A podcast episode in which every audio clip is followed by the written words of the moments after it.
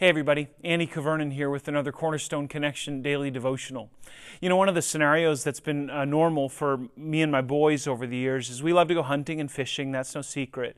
And inevitably, especially as they've gotten older, each of us has a job to do as we prepare to go on whatever trip we're taking. Somebody, their job is to pack the boat, somebody else's job is to get the tackle together, somebody else's job might be to get the food together.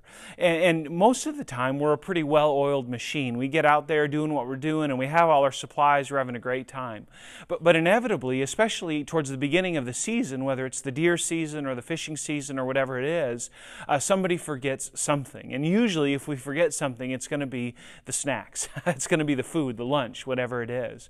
We get so fixated on the goal, which is to have a great fishing trip or a great hunting trip, that we forget to bring that which will nourish us. And that reminds me of one of the gospel accounts where the disciples actually forgot the snacks. They forgot the bread. They're with Jesus. They're doing ministry. They're out and about doing their thing, and perhaps they're excited. They're seeing miracles. They're seeing this opposition come, but Jesus standing up to this opposition.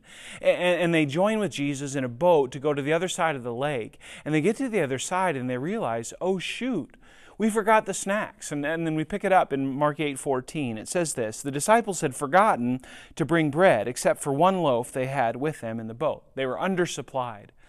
Jesus says, "Be careful. Watch out for the yeasts of the Pharisees and that of Herod." Now, he's just been standing in opposition to the Pharisees, and Herod, of course, has just killed John the Baptist. It's been a bad thing. Jesus says, "Watch out." And the disciples are wondering, well, why does he bring that up right now? And their response is, verse 16, "They discussed this with one another and said, 'It's because we have no bread.'" Isn't it like the disciples to fixate on the stuff that's important, that they think is important, the stuff that's in front of them or their lack of resources? And Jesus by this time gets a little fed up, and I'm going to talk about why in just a moment. But he says, aware of their discussion, he asked them, "Why are you talking about having no bread? Do you still not see or understand? Are your hearts hardened? Do you have eyes but fail to see and ears but fail to hear? And don't you remember when I broke the 5 loaves for the 5,000, how many baskets fulls of pieces did you pick up?" 12, they replied. Now, here Jesus is referencing one of his miracles that he's just performed a chapter or 2 earlier. He's saying, look, don't you remember what I did? Now, why is he doing that?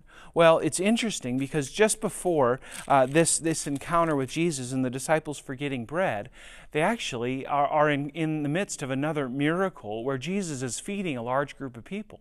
But this time it's not 5,000. This time it's 4,000. This time they're in Gentile territory. And Jesus says, "I've got compassion on these people. Let's feed them. Let's not send them home with nothing to eat. Let's feed them. Let's take care of it." What do the disciples do? They answer Jesus, "But where in this remote place can anyone get enough bread to feed them?"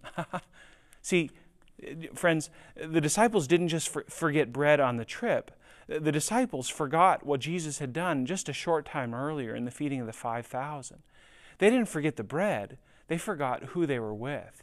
See, they're fixated on that which they think they need, which is bread in that instance, bread in this other instance as well, bread to feed themselves, bread to feed the other people. But they're forgetting this is Jesus. And when it comes to Jesus, the things that we think we need aren't really what we need. In fact, what's more important than what we think we need is who we're with. And Jesus gets fed up because he's been revealing himself to them over and over. He's been demonstrating to them his authority, his power, his deity. He's representing himself to them as God, and they still don't get it. And so here Jesus at the end of chapter 8, or actually in the middle of the chapter 8, he says, "Look, when I broke the 7 loaves for the 4,000, how many basketfuls did you pick up?" And they answered, 7. In other words, I provided bountifully in that situation. Just before, remember, I provided bountifully in the situation of the feeding of the 5,000. And then he said to them, "Do you still not understand?" Friends, it's easy to forget. In the midst of all the stuff that's in front of us, all the tasks that are to be done, all the resources that are to be aligned, all the people that need things from us, it's easy to forget, like the disciples, who we're with. See, when we know who we're with, then what we need becomes almost irrelevant. Because when we know who we're with, we understand that what God requires of us, God provides for us. Friends, if you're out there today and you're focused, you're fixated on the temporal, you're fixated on the stuff you think you need, let me encourage you. Let me challenge you. Remember who you're with.